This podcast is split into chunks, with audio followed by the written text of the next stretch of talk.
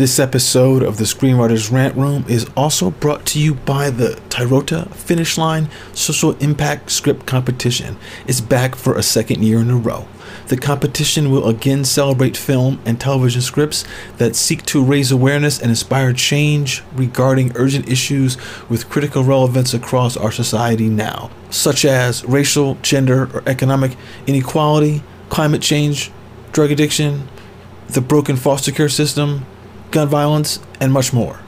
The competition especially encourages submissions from historically underrepresented writers. The Tyrota Finish Line Script Competition runs from January 18th through June 10th. Please go to Film Freeway and learn how to submit your script. This episode of the Screenwriters Rant Room is brought to you by the Finish Line Script Competition. In its sixth year, the Finish Line Script Competition is the only script competition run by ex literary managers. Six plus pages of actionable development notes are available to you, or you can submit your script as is. Scripts can be rewritten and resubmitted for free anytime throughout the competition. Over 40 mentors read and meet with the winners, and the competition staff itself works with many semifinalists on getting their material read throughout the industry. They are here to help writers succeed by improving your script along the way and making sure you get opportunities when your material is ready. So check out what's happening at finishlinescriptcomp.com, now open for submissions. I'ma say what I feel, and I promise to keep it real. Welcome to the Rant Room.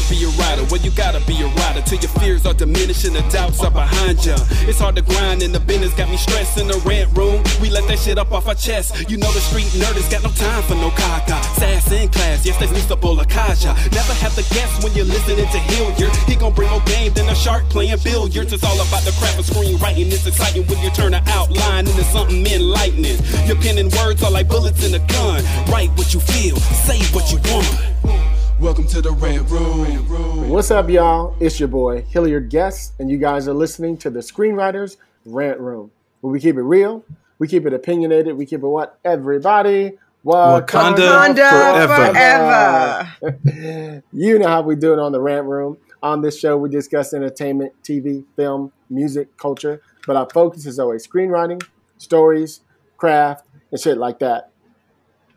Uh, little disclaimer: Lisa Bolekaja. Don't know if she's joining us today or not, but um, she's somewhere out there, somewhere, somewhere out there doing something. Anyway, but we got we got the the team here today. My man Chris Derrick in the building. What's going on, Chris? How you doing, buddy? Just trying to live today. Just trying to live. I'm doing okay. I'm doing okay, I guess. You know, I mean, Well, we you, finally you, we you and Bianca, you and Bianca been on on on um, on uh, on script for the last couple of weeks. So I'm sure you guys are living your best life right now. well, More like living that. La Vida Sleepy, um, not exhaustion. exactly. just I, I I don't know. There's just a lot going on with that with that the show. Um, eh, I can't talk about unfortunately. I, understand. can't even name the, I can't name the show. I can't name. I can't. I can't even like complain about art. And I'm not complaining. It's just like some wild stuff is happening. Um, right. NDAs but you know, are it's so but look, amazing. it's it's it's fun. You know, I know it's fun. You know, like I was telling you, I was telling you, you know, I was up to the to the to the to the to the studio like like all last week. I'll be going again tomorrow. Um, you know, it's I mean, I mean, look, it's all this stuff. I mean, I've I, I told you all before. It's like I love being on on set. I, I love Mhm. that kind of energy. I mean, that's the thing that that that's I mean that's the reason why I write. You know, to to, Right. to do that and see that. Um, but I'm doing that, and then they're doing that short film. You know that I sent you a script on Hilliard. Like we had the rehearsal for that like last weekend.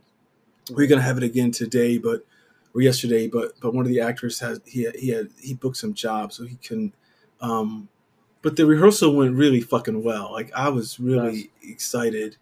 Um, just a couple more changes we're gonna make based upon some ad libs and some improvisation I had them do. But Mhm. um, I mean that, that I think it's going to be a good short. I think it's going to be. It's crazy, but No, I, th- I it's- think it's something that you need on your reel. You know, um, it's definitely got that you know dark tone. It's and it's really smart. It's being like I always tell writers, you know, and filmmakers when they make shorts, and we all have made them. You know, at some point in our lives, that you should make something contained with like maybe two people. You know what I mean? Yeah. So Chris Yeah. came up with this great little story where there's two people trapped in this car, you know, and they have this very interesting interaction, and it just has this nice rise and fall, rise and fall, rise and fall, and then bang at the end, it's got this great, Yeah. you know, cool little ending. and so, um, but it, you're, it's going to keep your attention, you know. Yeah. It's like a short play it's a too, where It's it's the good same Awesome. it's the same basic premise Mhm. of like you can't do Mhm. too much and you have to make it concentrated punch in the face fun enjoyable ride get in and get out you know and i think that's the interesting thing we were talking about that like, In seven minutes. the other day yeah it's like seven yeah. minutes and like yeah not even 10 you got seven you know seven and a half being the sweet spot but there's some people who are like yeah you got to do 15 and you know and even that is sort of interesting of just like how you would have to sort of reshape stories um we used to do that in grad school where we had these five minute play festivals every damn Friday. And you had to literally have a beginning, middle, and full story in five minutes. And you're like, this is impossible. And then you're like, actually, it is possible. You just got to like hit it. So I love that. It's very possible. Yes. yeah it's i mean it's, it's an excellent exercise to get to um uh you know like to teach yourself to strip everything down and just and do the essentials of what you got to do set your characters you know set their wants and goals and shit and just and then also kind of ex- ex- explore them and then end it quick. Because you know it's like a lot of times you know like some of the stuff that some of the stuff that we're going through on our show which is you know it's endemic on every production um in terms of like you got to make rewrites because of budget or a location falls through or and then that's like compounded now by the um the covid in terms of like how much they anticipate shooting because i was looking at the shooting schedule the other day and i was like oh yeah this looks normal i was like for a, i was like but for a movie not for a tv show you know it's Yeah. like y'all only doing two and a half pa- y'all only doing two and a half pages today that's all shit That's crazy. so Yeah. Are you guys? Uh, I can't even answer that question. Well, when when you can do it, well, I'll ask you. I was about to say, do you guys do a lot more green screen and blah blah? Never mind. Uh, I mean, but the interesting thing is that, like, yeah, like COVID is changing sort of the way everything's working. You know, nobody's shooting as much. And you'd be like, dang, used to be able to get like stuff done. Like, you're like, okay, we're like moving, moving, moving. If you made the 12, you know, it was great. But like, if you could get that extra thing in, where now it's like, even to get to our 12 because of COVID protocols, like, you're not even getting in a full 12 day. Like, you're not getting in as many scenes because everything takes longer. Everything takes longer to set up. Everything takes longer to do. mm-hmm. Is a lot. the, yeah i mean like you know because of the cool cool thing that we have is that you, you know i'm sure most shows have this now is that there's a live link to what the cameras are seeing so so for Okay, us who like aren't it. there that day on set you know you know, like What? it. I absolutely don't like it. you don't Mainly like what? because it's the live link is cool insofar as you can see, but it's literally like pointless because you can't actually communicate with anybody. Like you can't talk to nobody. Like you were literally sending smoke signals into Oh, the right. ether and having to send Oh, for messages. sure. And I was like, what the hell Mhm. kind of communication is Yeah. this? Like you can't communicate with people over text. Like you just can't. Like words get you know, like things get misconstrued if you're literally like Mm-mm, mm-mm. hey, remember this, they think you're yelling, and it's like I'm not yelling at you. I'm just saying, maybe, just maybe, there's something Mhm. broken on the floor. Like, you know what I mean? Like, small things turn into big things over text message. And it's like your love life turn work life. Like, you know, Yeah. people get into arguments over bad text between, like, you know, you and your lover or you and your husband, wife, siblings, whatever. It's like that, but worse. And worse because they don't know you yeah like I- know my sister when she's Right. being like, you know what I mean, Right. sarcastic. But these people don't know you; they've never met you uh, except for like on this. So, girl, I was not a fan. Not I liked the the watching part. The communication part needs work because the idea that you're supposed to be able to communicate with your director or your actors or anybody via text message is like asinine. Like it just doesn't make sense to me. Um, but there's not really another it's terrible. Well, it's terrible. right it's now terrible. to do it. Yeah, because people act as if you're still on set, Totally but No, you're not. no, but I right? mean, so they're mean, asking it you questions that you can't answer in text. You'd be like, "Well, I mean, Mhm. call me, just call me," because it's like two Yeah. seconds if we just call me. But that's the thing, though. People don't like the like a phone call is such a like it's such an anathema to people today. Like, oh my god, I gotta actually talk on my smartphone and use my voice. I, you know, it's like it's fucked up. But you're right. It's like you can't get any nuance from a text, and and so much of like what we're communicating is about is it's about nuance. It's about subtext. It's about that that like that little emotional change you need on this. Can we do this a little differently here because of that? And you can't really, you know. I mean, I mean, you see this when you direct a lot of times. Is that, that you kind of like you act out stuff to the to the to the director to the actors. Like, hey, what you know, you might use your hands. You do. You're gonna use your hands, and you can't do any of that. Um, Granted, it but might it's be just interesting thing. that you know that, that that's what they think that they can get away with. I was like, no, but I mean, it might be a black thing too. Like, you know what I mean? Talking with your hands and like hearing the like the emotive nature of it. But like, it was really difficult, and I felt so bad for my Right. poor Mhm. director because I was like, this is crazy. Like, this is crazy because it also is a thing that they can just ignore and nobody looks at. And I'm like, yo, there's a thing that's a problem, and ain't nobody see. Like, I can see it on the camera, and you're like, okay, this thing is happening right here. Like, can somebody see it? And then be a half an hour later, and they're like, oh, I wish I'd Mhm. I'd have seen the text, and you'd be like. I I don't know what else to do. Like you know, you just basically feel like you're sending out fire alarms, and it it I was to just me about- it's annoying because I don't like micromanaging. That is Yeah, not I- my style. Right. I was just about to say, Bianca, it's funny, and for the writers and out there and filmmakers who have never, you know, shot a TV series and during this time, because it used to be, and you know, Bianca, they would send that to you at night, and you could just watch it on your own time, you know, on on the link that they send everybody. And now it's like in real time because every nobody's there at all, you know, except for maybe the showrunner and maybe a co-EP or something. So nobody really gets to go to set anymore. So they're actually showing the dailies live as they actually shoot. So it's like this weird thing that's going on, you know, and and so um, I always worry about now that the communication is through a text. Well, we're on sets, all our phones are on silent or airplane mode. Yeah. So who who's going to see it? They Right. got it. Who's going to just be sitting by their phone? Nobody. No, I mean, You know I'm, I'm, I'm, I mean, it's like Or I, I what remember the other day. I mean, like the first day I was down there, which is like, Go ahead, No, like Bianca. the- Sorry, let, let him finish first. Sorry, what are we there's a saying. Bianca?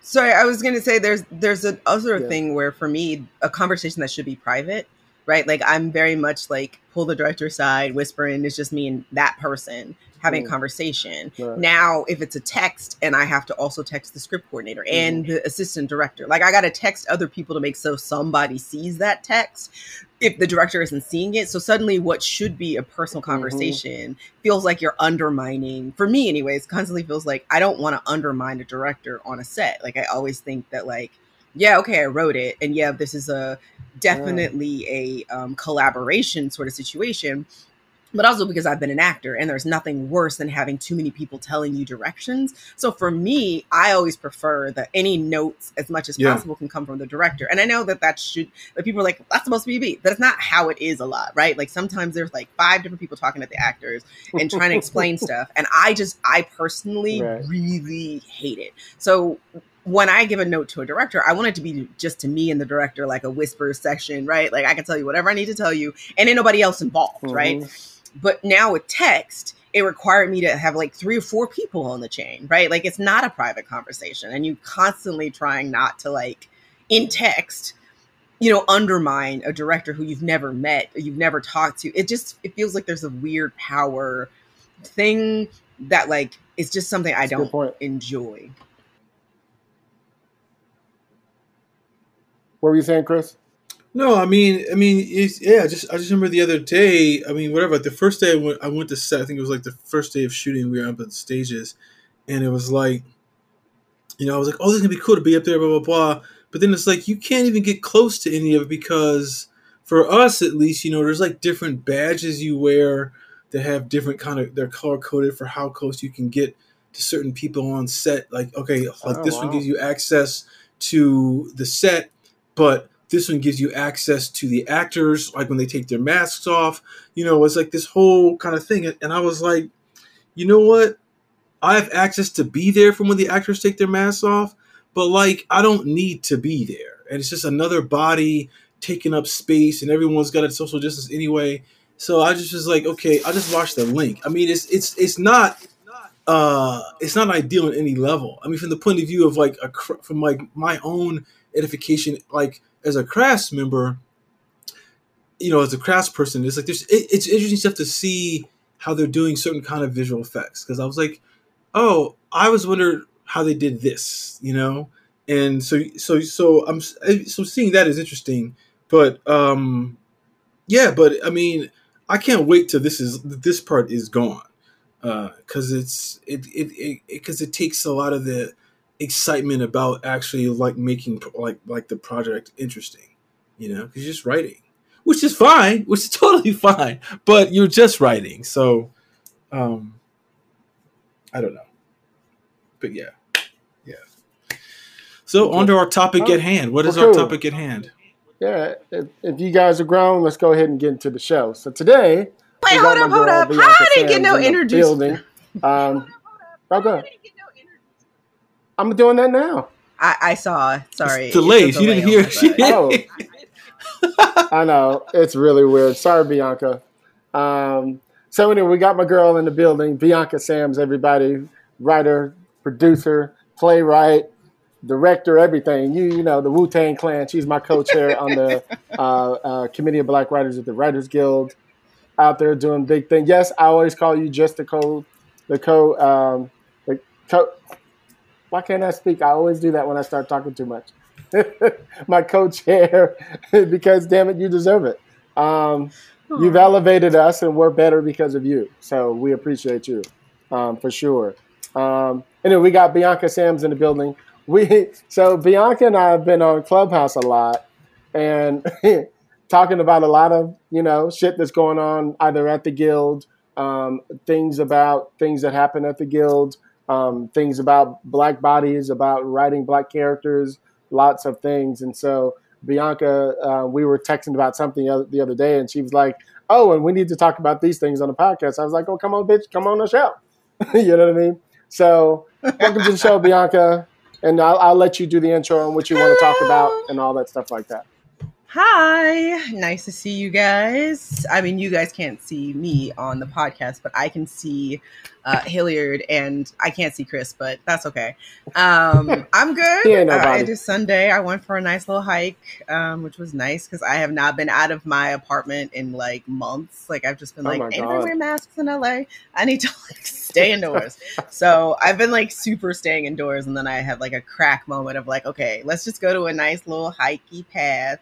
We ain't got to see people put on a mask, and it's fine. So I walked for an hour, and so I, I am in a good mood and spirit. And like you said, we were on a clubhouse. I don't remember what we were talking about, but it was very much.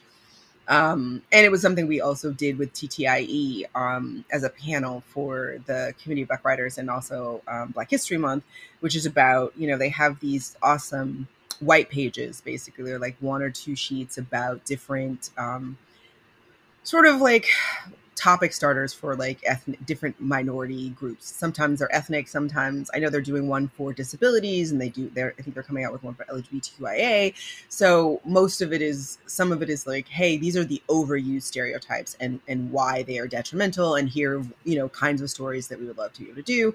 Um, and they worked with a bunch of nonprofits in order to be able to create you know these white pages. So they're really really exciting. It was really great conversation to have within the guild but then we constantly end up in these rooms on clubhouse and there are these weird conversations happening and and a lot about like who has the right to tell what and and this and that and not thinking about it in sort of like it's not about whether you have a right to tell a story or not is about how you tell that story.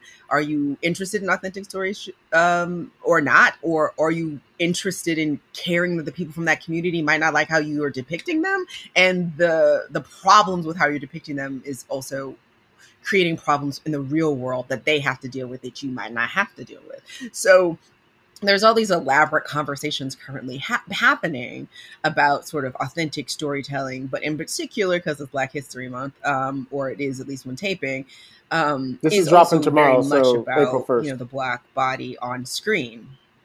Okay, great, great. Uh, well, we just got on the you know the other side, but it's interesting that like you know it's been a year since Arbery died, right? It was like nine years since Trayvon Martin, you know, in February, you know, both getting gunned down for being black males and having these stereotypes of what that means of a black male in a hoodie, a black male walking around. Like you can't go for a jog, you couldn't go get iced tea and some Skittles, right, without being profiled. And some of that is on the, the onus of that is very much on both the news media and the entertainment field and how we keep showing, you know, black people. Same with women. It's like Sandra Bland, uh, you know, Breonna Taylor. These things happen years apart, but like the desensitized, like the being desensitized to violence against brown bodies, particularly black, whether they're male or female, is a problem, right? And so, really wanting to have a conversation about just what we as creatives need to start thinking about when we're creating um, narratives, both people who are people of color, people who are black, but particularly if you're not of this group and you want to tell our stories, can we like have a chop up session about like, you know what I mean? what stories we are and how those stories impact us, right? Showing us as constantly being these aggressive, violent people, this narrative has direct impact on people's lives, right? It has direct impact on people fearing us, has direct impact on like how I have to do my job every day. You know, if I talk like I'm talking right now, some people are like, "Oh, she's angry," but I'm like, I am not angry. Like I'm literally not. Like, so yeah, let's chop it up about that. Let's just And- let's and have a little little real talk. Pull up the and- chair, have some tea. and then your favorite Bianca and word, her tea. uh, That's her favorite. Boy, she's so Bianca and her tea. Yes. That's her favorite. you're so aggressive.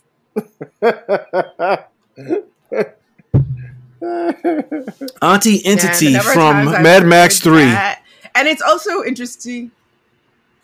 no, but it's crazy. I mean, it is also it's like for me, it's also this place of like gender and where gender and race meet. Because if I was a dude, half the time people would never fuck with me. But like honestly, Mhm. there are times where like I'm I'm literally looking at people like this dude just yelled at people for five minutes yesterday and never once called aggressive. I am not even raising my voice, but I'm just real clear with my words, and now I'm aggressive. Like that kind of stuff is so it's just frustrating. Um, and a lot of that is very much based on repetition of what we see, right? There's so many people who don't spend time with black people or don't spend time with black women or don't spend time with women. Let's be real. Um, and so, you know, if we're consistently showing only one kind of confidence for a woman and one kind of confidence or what that means for a black woman or men saying, oh, you're very, very assertive. Therefore, you're I'm being emasculated. And it's like, okay, there's a lot of projection happening that has nothing to do with me. There's a lot of, to do with folks needing to go to therapy and deal with their own stuff. But like at this point in my life, I've started pushing back against because before I would feel Bianca's being aggressive and I would try to to be smaller in order to not you know disrupt or not feel like I'm I'm I'm being difficult or whatever the word may be. And then at a certain point I was like, look, I had to tie myself in every kind of pretzel trying and it would just be real fast if I just say the thing I need to say and we get done with it. You you can have whatever reaction you want. If you don't like it, that's cool. But like let me just say what I need to say and then you can do what you want to do. well, it's interesting. No, that's fascinating. Oh, go ahead, go ahead, Chris. So, I mean, look, I feel what you're saying about the where like the gender and the race thing hit is something that a lot of people are um they undervalue that a lot because you know there's such a like I, I think you said it great there's such an insense there's such an insense insensitivity to it and I mean, our society doesn't treat women right. Our society doesn't treat black people right. And then you just, and I think the thing that's, I, I think people to a certain degree think that that's like simple arithmetic. It's just like, well, it's probably it's plus and plus. But I think a lot of times it's it's more like it's a, there's an exponential factor in that because you almost don't know how crazy someone's going to respond to someone black. And then the fact that you're a woman, it's like now could be, you know, it's, it's maybe their power of four. You know, I mean, I think it just depends on, on what the individual's like, like kind of like, you know, perception is that has been, you know, like wrongly set up by that they watch sit from the movies and TV all the time. I mean, there's no shortage of, you know, the like of, of like the poor image, just the poor image of someone black. I mean, I see it all the fucking time. I mean, like I remember watching this movie that was just on recently, A Promising Young Woman, right? And there's like a scene with a black guy who is treated, you know, it's all about these men who are like treating this woman kind of like an object and they're trying to like get over on her sexually, but she's tricking them. And it's like the first two white guys who do it like get embarrassed but but the black guy that she does the same trick to, like they make him like run away and, and calling for his mama in some high voice, and I'm kind of like, why did I do the brother like that?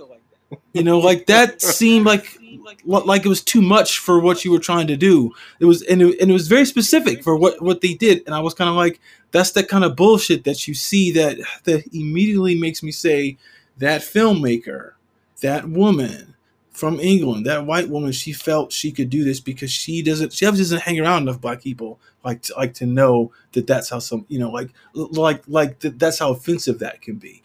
I mean, I, in terms of you were saying earlier about could like who has the right to tell someone's story. I mean, I think that's one of these things that happens when it's like there's this strong degree of policing that goes on about like ownership of something.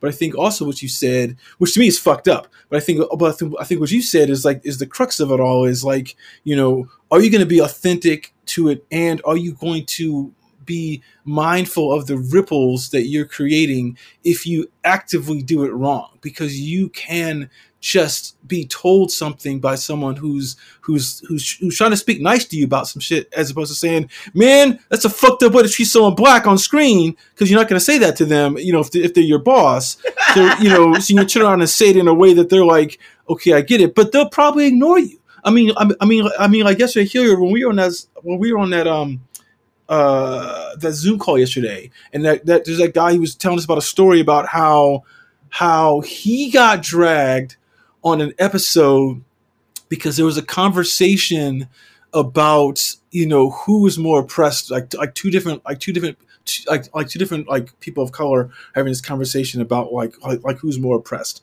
And this black guy got dragged on it on social media because his name was on the script but that scene was rewritten by his white showrunner you know and and and and that's fucked up because he's taking the blowback and she's not even addressing it. And he was saying that like the the the the the uh, the act the the actors like were pushing back, and the director was pushing back, and the white person who was in charge of the show was like, I don't give a fuck. Y'all don't have the right to tell me what to do like, like on my show. I'm gonna do it my way. And then escaped all blame. You know, what like like when that shit came down. Yep. You know. And I just Ooh, feel, child. yeah, and I, I just Sure feel did. like I have know, nearly gotten fired so many times for that because What was that, Bianca?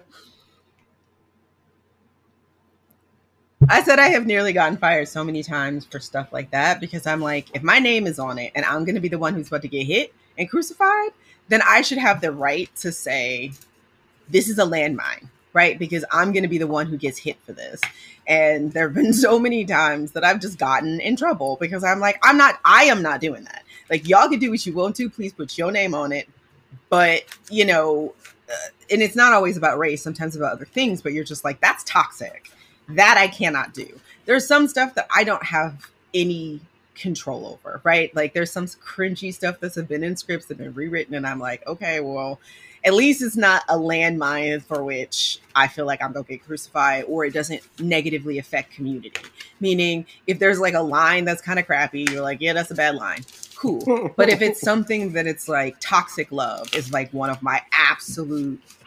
I was on a show once where there was a storyline where a guy was supposed to tell a girl he loved her and then murder her by the end of the episode. And I was like, fuck no. Like, absolutely not. Sorry for swearing, but I was Oh, just please, like, that is not love. I don't know what that is. Like, that is absolutely not love. And that will not be in, I won't tell that story. I'm not telling that story. I cannot tell that story. And I think there are points where this is an example of people needing to listen. If you hire us, listen right? Like it's not even defensiveness. There are times where there's like, man, we just went into a skid we did not need to go into. And even what you were saying, Chris, about, you know, that movie was like, why is sexuality a weapon? Like that is one of the reasons why, again, it's like internalized misogyny. Like you're saying that this woman is basically weaponizing sexuality against these men who are objectifying her, which I get is like a point is supposed to be empowering, but like you're also now saying the only way in which I, as a woman, or maybe not the only way, but in the movie, that's you're telling this whole narrative about that. Like that's complicated. Now you've weaponized it. Now it's sort of like, oh, well, if she pushes back, then she's this.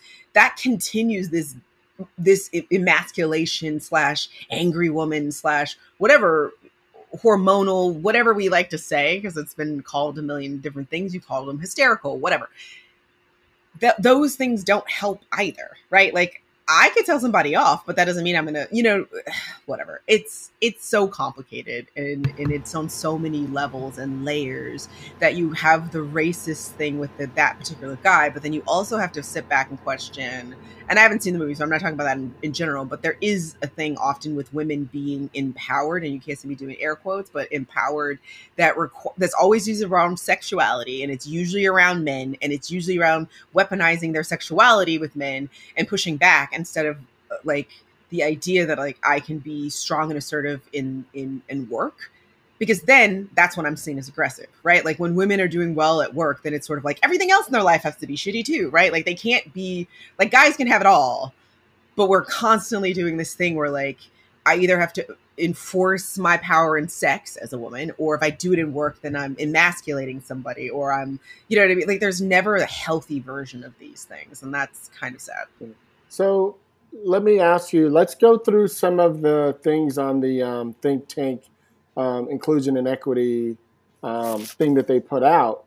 Um, so they're talking about overrepresented stories and harmful stereotypes, and the other one they were talking about were things we'd like to see more of. You have it in front of you, B? Are, are you asking me if I? Have- I was asking Bianca. I'm sorry if she had it in front of her. We don't have to go through No, sorry, all of I'm them, pulling we it up we can because go you know through I some should have had it, but I It's okay. um, You have it. Uh, yeah, let me Chris? find it. Um, do you have it, Chris? Uh, hold on. I have it up in front of me. Um, My just want to make sure the computer's two of you guys are ready. Oh, here it No, is. no fact problem. sheets. There they are. Let's talk about well, about. I knew there some of was one about colorism. Um, But I like some of these topics. I think could be at least some I'm interesting things we could talk about. Um, uh, for example, you know, black pain. yes, Black pain is a, is, is a I'm I'm better. yeah. Black pain to me is a big one. Um, that that a lot of white folks, Mhm. producers, directors, you know, uh, executives don't quite understand. And that was the one thing I know that when when Bianca before we put out that letter last year, the Dear, Dear Hollywood letter, and we were meeting with the board and some of the other people, one of the things we were talking about was exactly black love. I'm sorry, um, black pain, and and and the state we were Right. feeling. It was it was June. So when was when was um when was George Floyd? Was that May? It was like yeah, like it was right before like Memorial Day weekend. That was May. Okay, all right. So in well, the crazy thing, it was yeah, it was the same day as the Central Park thing. Oh, okay. They were the same Right. exact day, but that one came out on Wednesday. Right.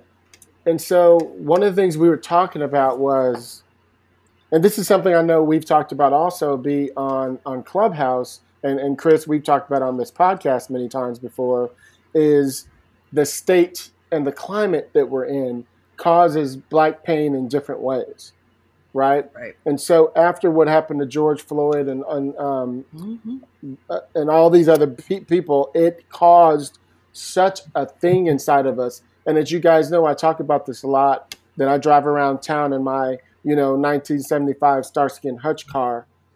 I was worried before. I'm like 10 times more worried driving around in my car now. You know, whereas before I just had a little sense of, eh, I'm cool. I'm driving around Hollywood. Now I'm like, hmm, should I even drive it today? Like I have a whole new state. The, around West Hollywood, I'm comfortable because I know a lot of the cops know me because they actually park on the lot where I have my office. So they see my car and they wave at me. you know what I mean? So they know that there's a brother driving that car. As soon as I get out yeah. of West Hollywood, I get nervous. You know, so we are always, you know, involved yeah. in this deep pain that we're dealing with. You know what I mean? So let's talk about that from your points of view. Go ahead, B. Well, oh, Chris, go ahead. I think what's interesting about that is that uh, there's a couple different things there, right? Because there's, I feel like there's one version that people go so far in the opposite direction so that it's not reality. And then they go so far into it that it's trauma porn, right? Like those end up being like where we are.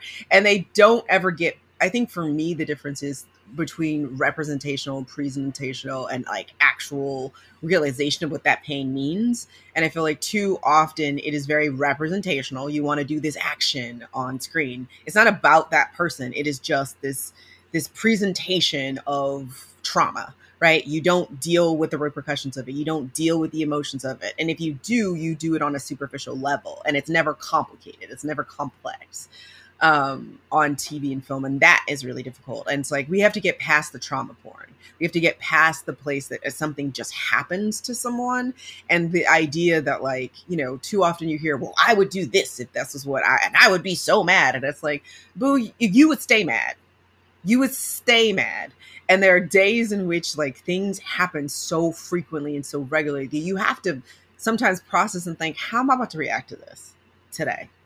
You catch me on a wrong day, you yeah. might get cursed out. You catch me on another day, I might explain it to you. You catch me on another day, I might just turn around and walk in the opposite direction. And the reality is like that is what being black in America always is. That like sometimes you're just here for it. Like I got the time the day to have that conversation with you, and sometimes you don't. But we don't have those nuances when it comes to rep like the way we put it in scripts. And so there there tends to be and like even when i've had to do it in scripts it ends up so formula like it's so on the surface. Like to get any nuance is hard. It's like uh, you can get some but you really don't get to get into it because often it's like oh that's going to be too heavy. We don't talk about therapy right we don't talk about the person maybe not being okay like i'm i'm cool because i could go talk to my friends and i'm not about to like go kill somebody but that doesn't mean there's not a scar there right? That doesn't mean that doesn't hurt. That doesn't mean I don't need therapy to go deal with the nonsense that y'all projecting at me that has nothing to do with me.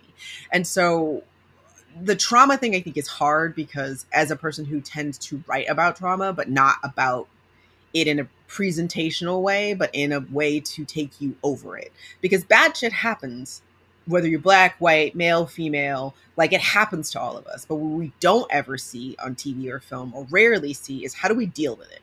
How do we deal with it in a healthy way? How do we stop getting hurt and then hurting other people? How do we stop t- pushing into it. We just leave it at the representation. We just leave it at the presentation. We just leave it at the initial emotion. Like so often we never push past that. So the problem with it is also that like now we're like, okay, we only have to have happy black movies. we only have to have happy black shows. And it's like my life is complicated. I am happy. I'm having a good time. I'm having a great day. But that doesn't mean when I walk out of here to get in my car that somebody's not going to stop me and look at me twice like how you getting in that car and I had somebody ask me that, like, what is this with these young black people driving nice cars? Excuse me? First of all, why are you worried about my car? And second of all, what is this thing? Do you think I don't deserve this? Right? Like, why are you worried about my car? Wait a minute, right? wait a minute, like, wait a minute, again, wait a minute, wait a minute. It's that thing where it's like, Somebody asked you, why is this thing about black people in nice cars? Wow. Is but but see, here's the thing that goes back to what you see in in, in like in, in, in music yeah. videos for, and that's the thing too like music see i think music videos are extra detrimental in a certain way because it's like it's just usually black filmmakers are, are making those th- making those movies or making those videos and it's like but that image is then being broadcast around, and white people are seeing it, and they're seeing these black people like driving Maybachs and all, burning them up and shit like that, and treating them like shit. There's just and there's that sense of like, yeah, yeah, yeah that's not. It's like that thing. It's like that's not for you, black boy. That's not for you, black girl. Um, and but to me, it's like that's not your job to tell me what the fuck is for me or not. Um, but it's interesting you say uh, uh, well, you know, the trauma thing is interesting. You know, I mean, like, you know, both of you know I wrote. But now you're angry, Chris. Why are you angry, Chris? Look, I got a right to be hostile, my, because my people were persecuted. Um, so anyway, anyway, um, anyway, no, but you, okay, look, but, but both of you know I wrote that article about the the, the police thing, right, last year, right? And uh, and I've, I, and I, I've been happy, lucky the last year because I've not been driving a lot. You know, there's no need to drive a lot. We're in, like like we're in our houses most often. But the other day, I was driving to Westwood to pick something up. It was at night, and there was like some, and I was going up Santa Monica Boulevard through Beverly Hills, and there and I, there was some traffic shit going crazy. I was like, oh, you know what? I'm gonna cut through the neighborhood and and, and, and get over on Wilshire, like through that little back road. I did that, and the minute I turned back onto Wilshire, like right there by the Beverly Hills Hotel, I see these white, I, I see these red and blue lights flashing, and they're at the next block. I'm like, what the fuck is this? Like, god damn it! And like, and like, and like, I notice my fingers get tingly, and I'm driving closer. And I'm like, what the fuck's going on? And it's just like a little box that's that's flashing. It's not even a car, you know. And I was like, this is fucked up because, I mean, for me particularly, like it's instilling fear in me, and and and it's just to kind of like show someone like, hey, you know, be careful right here. And my thing is like, it didn't need to be, it didn't need to be the blue and red lights. It could have been a white light. It could have been a yellow light. It should have been a yellow light because it was because it was just like, hey, be, hey, caution here you know.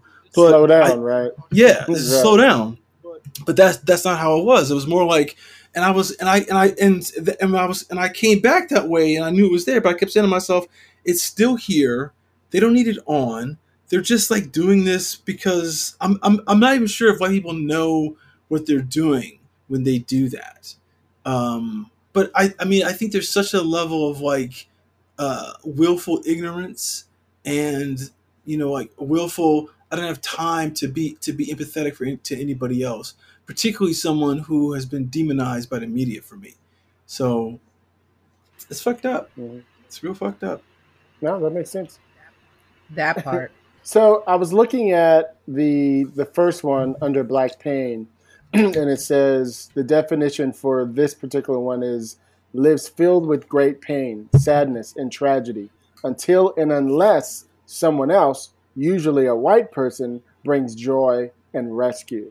It's funny how close that one is, though, Bianca and Chris, to um, the white savior. When you when you read it toward the end, you're not sure where it's going, but it's uh, it's yes. interesting. What do you think about that? But it's also that like you're waiting for somebody else to rescue you, mm-hmm. right? Like that each version of this is it is very much the savior complex and also the white savior complex of like okay my life is just poverty and and and detriment and i couldn't possibly lift my finger to do anything until somebody else does it right? Um and so i'm not a i'm not a fan of any savior savior moments. Like i even as a person, like I said, I tend to write about trauma in my plays, like from, you know, more of an adaptive, maladaptive ways. I always look at it as people being allies, right? So even if a character is helping another character, they're not fixing it for them. They're not coming in to be a savior. Nine times out of 10, they're coming up alongside them to help them, to try to show them, but like let them do it.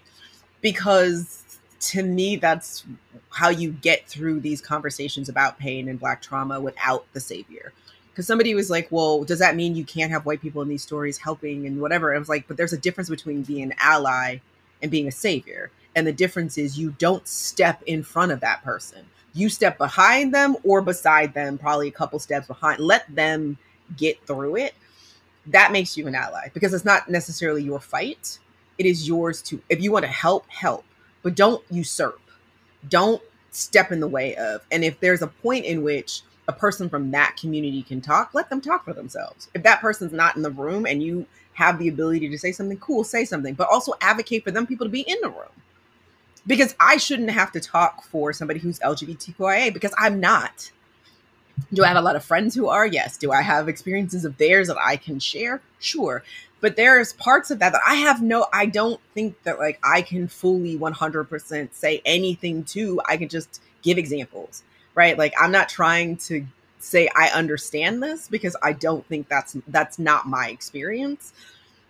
I can see analogies to what some of the things I've seen to my personal experience, but I try not to speak for other people in a way because I know that I would hate for somebody to speak to me to be like, well, as a black man talking about black women, it's like, um, boo, we do not have things the same.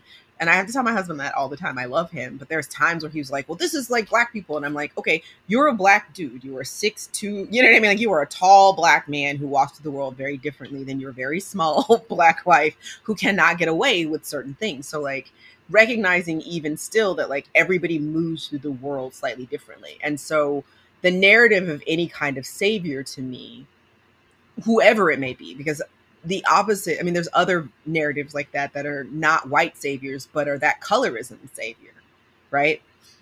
Which colorism is also on the list, and we don't really talk about. So it's usually like the light skinned person comes in to tell their dark skinned brother and like how to get their life right, and it's just like it's that same thing. Or you you could do it with like different. Well, you know, because we have the ability to do that. Air quotes, but there's What was that? right, but I'm saying it's Oh, like sorry. model minority. All there's I'm all joking. there's I'm joking. different You know, versions of the same thing. you know, I'm saying. Like, joking.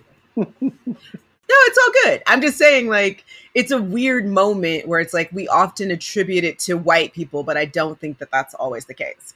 You're absolutely right. You're uh, it, no, I know you're absolutely right, and I think that what is interesting that you said was about. Um, I mean, here's the thing about the savior thing, right? I think the savior thing is kind of fucked up because it stems from the the base of Western society.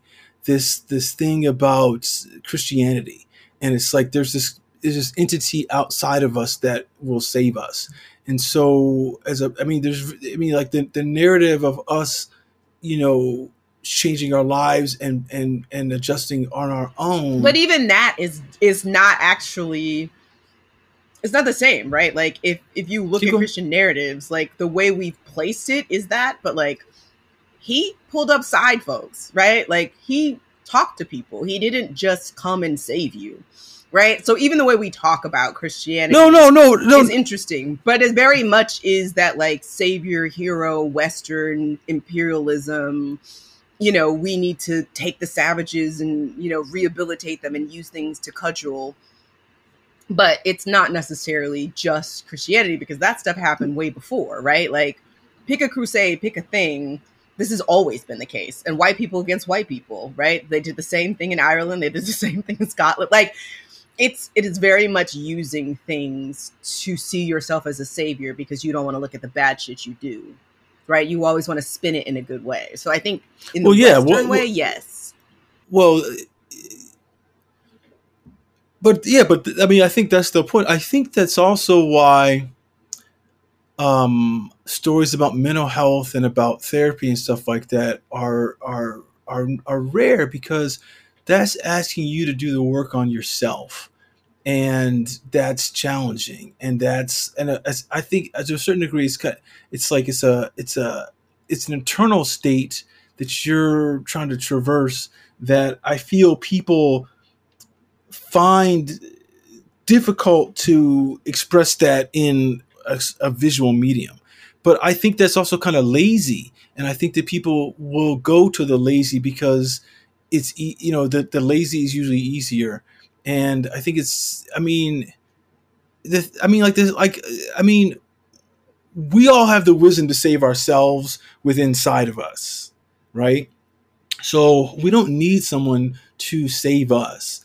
And it's just that situation that I think that people. I mean, to me, I feel like it's just endemic in the like like like in what Western culture is. Hey, he, you know, you know, like like Jesus Christ is our Savior. Like we talk about that as if there's always going to be some outside force that can save us. Now, whether that is something that has been maligned and twisted by what's going on of, of where we are in like the 20th, 21st century in America, but I mean, in terms of what is ac- the actual teachings from Christ, you know, I mean, look, I was telling somebody the other day about that story that's in the Grand Inquisitor, that's in the Brothers Karamazov, where it's like if Christ came back during the during the Spanish Inquisition, he'd be killed. They put him to death because he be because because his precepts yep. have been twisted so much from what he originally did that they're like, motherfucker, Today. like, what are you talking about? Like, kill him, kill him. Yeah.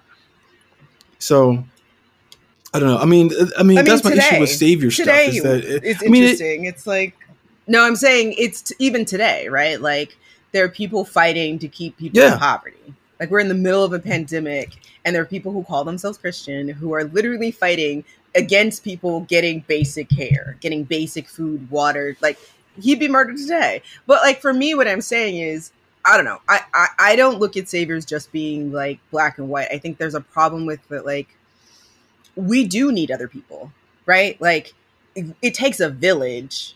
I can't always save myself. I do need other people in my life, but there's a difference between the idea that it's an unequal power structure. It is an unequal thing. And I can't do anything for you. You just have to walk in, waltz in, hit me with a wand, and suddenly my life is better. That version of the savior complex conversation, I think, is toxic versus it takes a village it takes a there are people who have spoken wisdom into me who have saved my life right? There are friends that i have who will rock up on a day that i need it and they will give me wisdom and they will save me.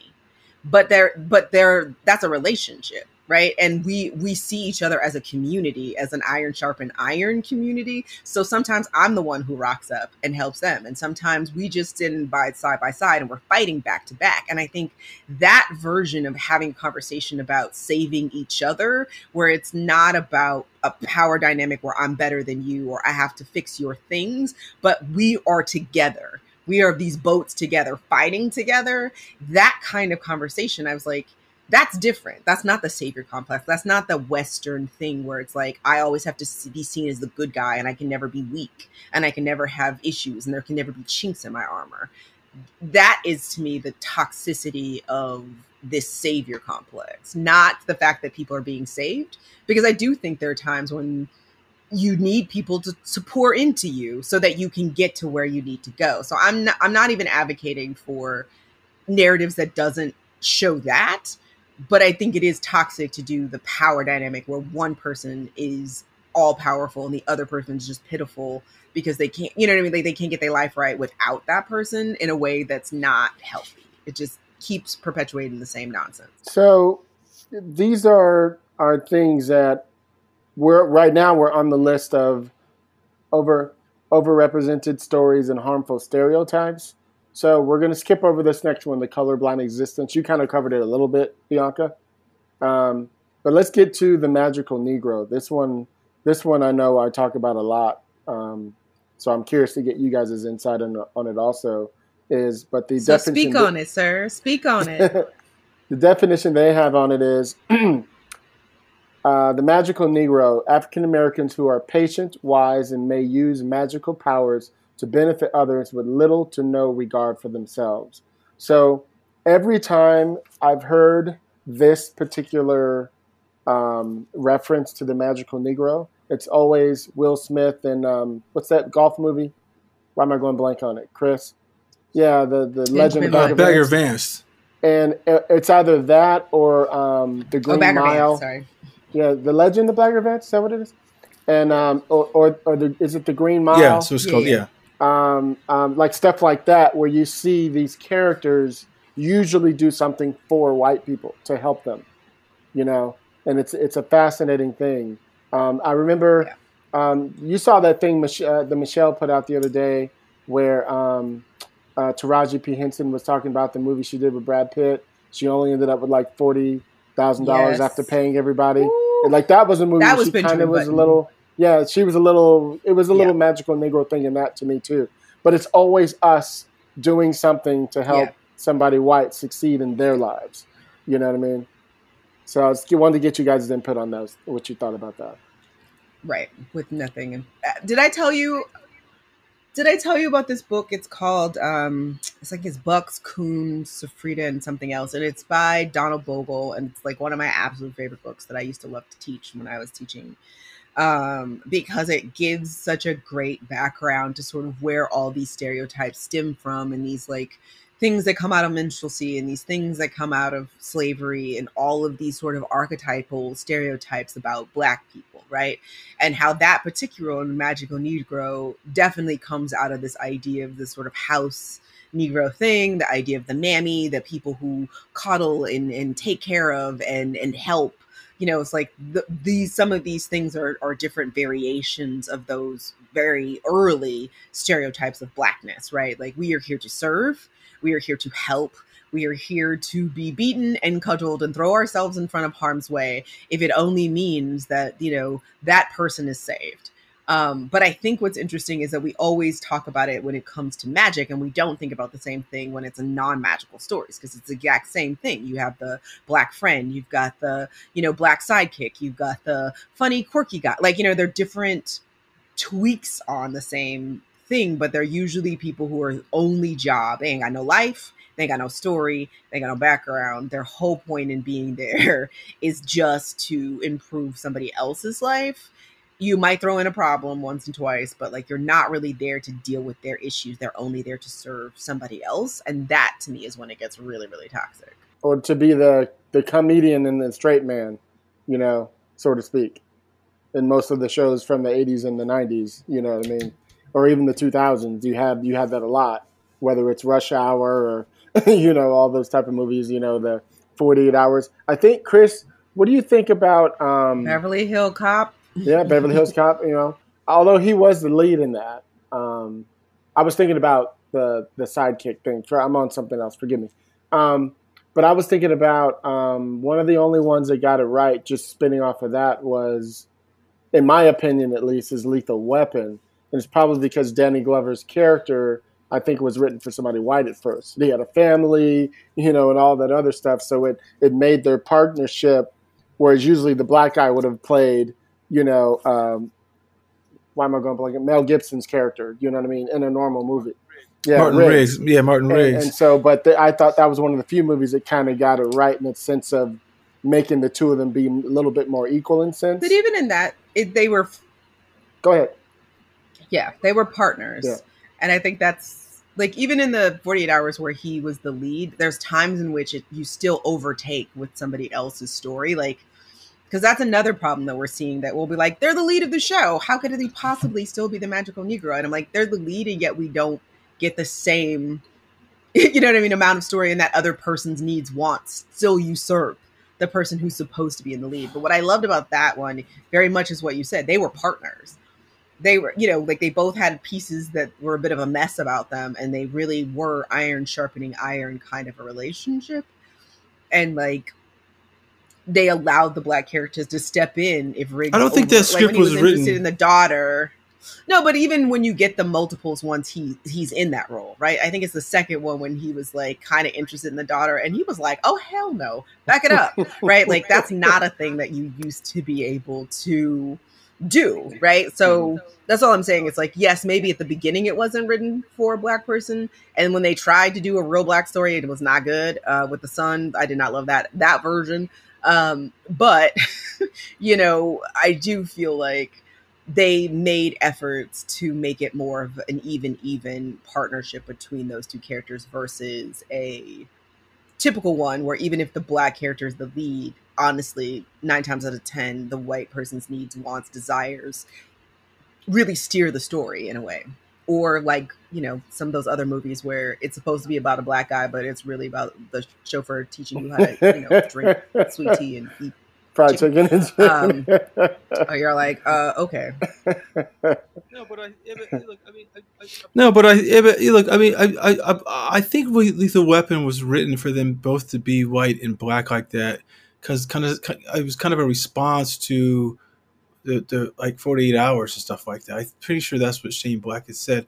I mean, but I mean, look, that's like one movie of like how many i mean it's fucking insane i mean i mean it's it's it's it's sort of the the the the the construct of those kind of action films like that um but i think again it goes to what people being lazy because obviously if you know the lethal weapon worked where you gave like both of them like like like uh, i mean like like like riggs's family's been murdered you know but he has this full life of that that you deal with this backstory and his Vietnam stuff, and it ties into some of the stuff in the plot. And then the same thing with fucking um uh with Danny Glover's Murtaugh. character, like Mar- like Murtaugh, like he's got a story too. Be- yeah, you know, because because he knows the old guy. I mean, it's like it's it's like that's a great example of like how do they like they're balanced. There's no one who knows like the, like each of what they know helps with the with with the continuation of solving what's going on as opposed to like it's just one person's situation. Um i mean and that, that to me is like okay so you have an example of where it works. Why does everyone else like fail when they do it? And maybe that's I development think notes it's hard. you know it's i'm sh- i'm sure it's, it's hard for what? It's hard for what No, I think it sometimes it's hard because something something you said that I think is interesting. It's like it would work if or there's less of a stigma if the story is told through one lens, right? I think it's the not taking it in consideration on how the story is changed by that lens being changed, right? Like if you write a thing for two white characters and you make one of them black, but you don't actually take into consideration how making one of those people black will alter what that is. It just naturally alters what it is. And it might be seen differently because the person who is saying it is different and the history and things that come out of that person is different. And that's to me, it's not even just laziness. I think it I'm constantly saying this thing and I, I try to say it again the same t- the way, but I always forget it. But like there's this thing about those Benjamin Franklin glasses, right? And I think it's one of those movies uh, that like illustrates it. Those like you know hunt movies, uh, treasure hunt map movies. I forget what it's called, but like you know it has like all of these different um, glasses. They're glasses, but they have different. national colors. treasure Um, national treasure, right? Like you you go up one, it's yellow, and you go up one, it's blue, and it's green, and there's all these different spectrums in these glasses that he created. And depending on what color you're looking through, you will see certain messages, right? Like certain things will come into view because you're seeing the world through a different colored lens. And the idea is that like we all see our world through different color lenses. But if I'm you're used to seeing it through just a clear lens, right? And you're not used to seeing the yellow spectrum and the blue stre- spectrum, there's stuff you miss, right? There's messages, there's stuff that you're not getting. And I think too often we're not writing specifically for a black person. And I'll just give a quick example and, and like how that goes wrong. There's a um, amazing and interesting musical called Assassins that is very much about people who have assassinated presidents. It is the most warped, crazy, interesting musical I've seen in a while. I mean, it's old, but like it was really interesting. But there's this one song and this one character who uh we in changed they was changed into a black person. But there was no one taking full account of the fact that like woo okay. So this character sings a song that says going up to my lordy as he's Yeah. walking up the stairs to Hmm. go get hanged. And you're having a black body and a black man walk up a scaffold to a white dude. You know what i mean? Singing a Stepin Fetchit style song you know in a black body right? And it's like but this was meant for a white person. Yeah it is but you put a black person in this role which means it takes on a whole different context of what this means. I mean in this particular case they rolled over it and found some other things that made it complicated and terrible but the fact of just that right? Like just no one taking into consideration that a black dude singing a song that very mm-hmm. much sounds like Stepin Fetchit as he's walking to his death was not taken in consideration right? So I would have staged that differently if kinda- I well, knew yeah, yeah. that like you know what I mean, like the context and the history of that black man singing that song. It was not written for a black person. So I understand the idea that was like, oh, we wanted diversity and they're all assassins. And I'm like, yeah, but that dude got shot, that dude got burned. This person that you actually put in a black body in in this song is somebody who got hung. And you have to understand black bodies being hung in this country, right? So if you didn't understand that, this didn't make sense to you, and they didn't understand why black people were walking out, like getting up and walking out of the middle of this thing because it was like you you lynched him on stage. Like they didn't mm. stop. Like it wasn't like Wow. they literally went all the way and putting the noose around his neck. And I was like, they gonna stop. They gonna cut the lights. They go. They didn't. They tightened that shit. I was like, oh lord, like this. It was crazy, and it was so bananas that like none of that purpose or not purpose, conscious or not conscious. That is just that was a lot, right? It was such a big deal that I was like, so you fundamentally lynched a black person on stage. It doesn't matter what the script said or if it was written for a white person, but what you showed on the visual image you showed on stage was a black man being lynched and singing about it happily, smiling as he's walking up the scaffold and you put a noose around his neck and you tighten it and then you put a Confederate flag down. See, I don't know what else you could do. like that was like the whole holy trifecta of shit that I was like, I know you can say you wasn't aware, but like that But see, to yeah. be unaware and that's the image that you created means No, that, that shit is no. so deep in our media. No, that we're so deep in our media and steeped in this that like somebody couldn't say they didn't understand this. And the fact is this was a this was in this particular instant, it was not a professional thing, it was a student thing. This other person was not from this country. So you know what I mean? There is some mitigating stuff, but even still, there were people who were watching, professors and teachers, and who should have seen it, right? Somebody should have said something before that shit hit the stage. Right. And the fact that nobody seemed to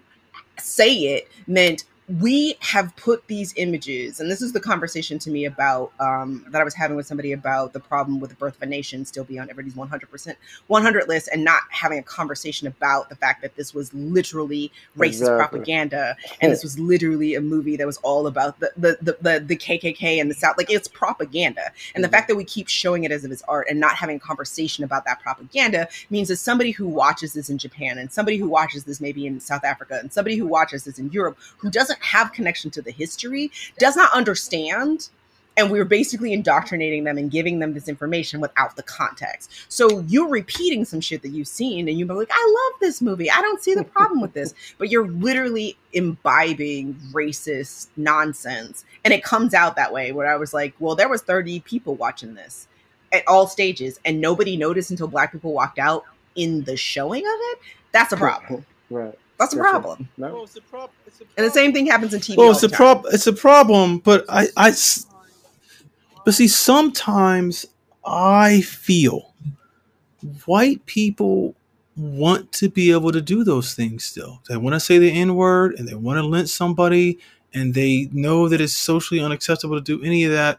So they find ways to kind of sneak it into their art and say, well, it's just art or it's not real or it's blah, blah, blah. But it's like, you know, like those 30 faculty members, whoever it is watching, somebody knows. I don't even care who you are. If it like like if it's students, then that's shame on you for being so ignorant as a student to not know.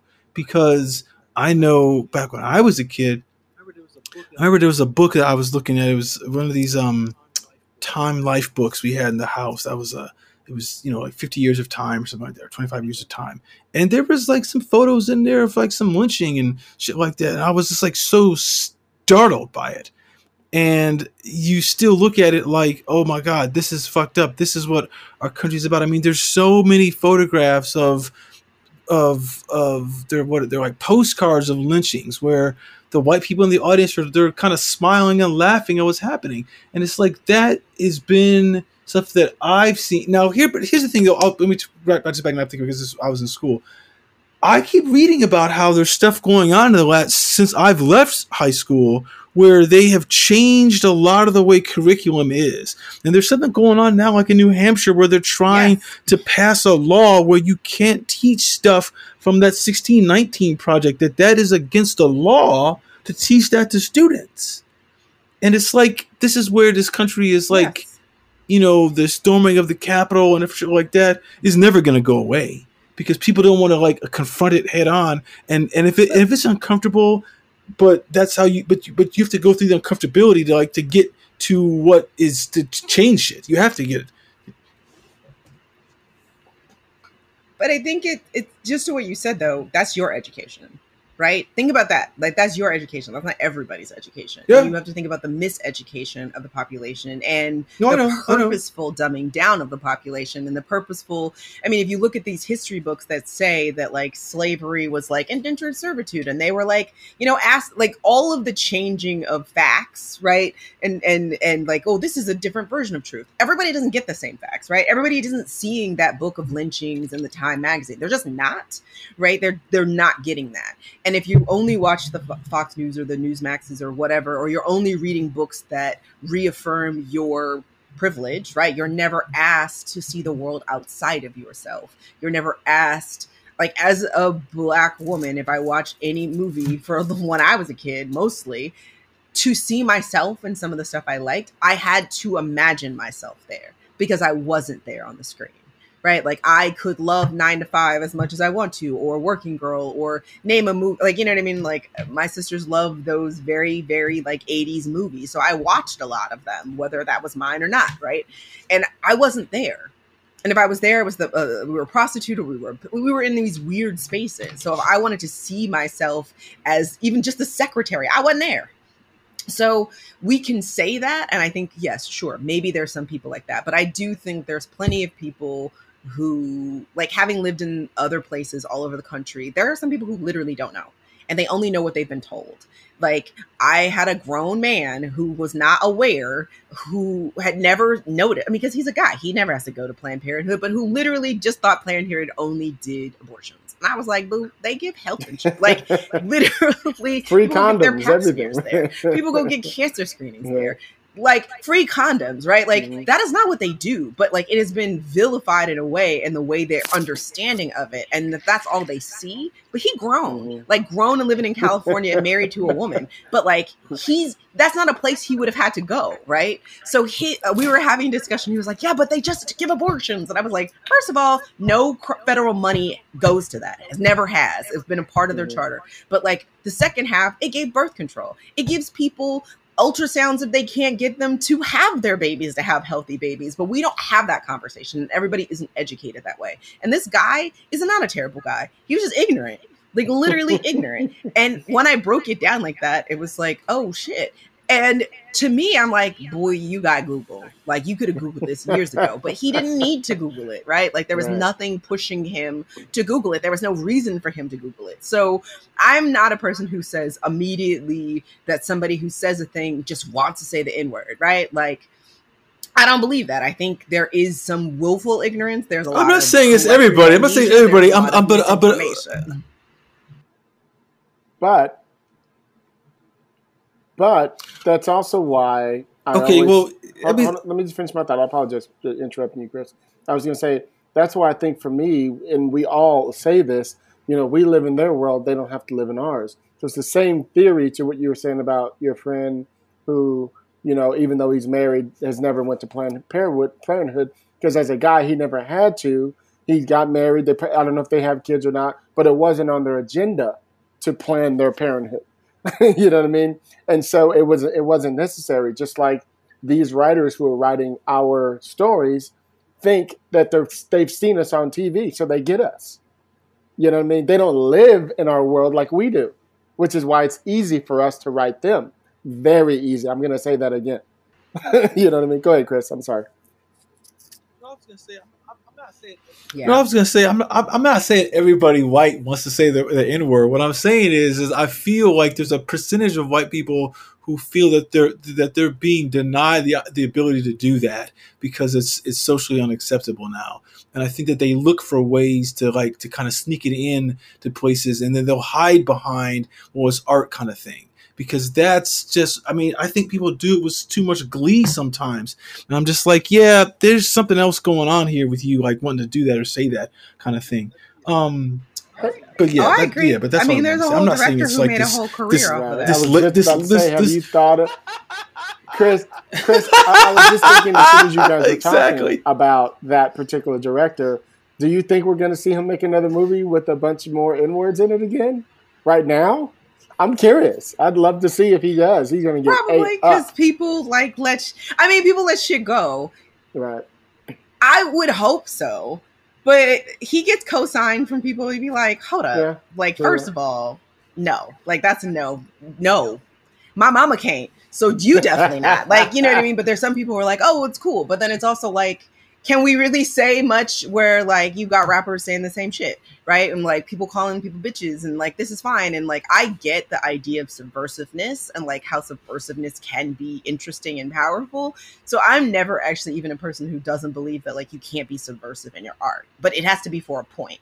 But if you just drop in N words and F bombs and shit like that just to do it because you think it's cool and like it's poetry, and not thinking about the ramifications of that, we got a problem. We have a I guess- problem. And I don't know what to tell you. But like that's not acceptable. It was never acceptable. It was never it was it was made by law acceptable for some people, but it was always offensive and denigrating and problematic for other people. Correct. And that's why for me, and maybe I'm just still a little old school in the neighborhood I grew up in, was just part of how we talk. I still have a huge different uh, perception and lookout for when white people say the the er on the nig then Yeah. when brothers say the A. uh. yeah.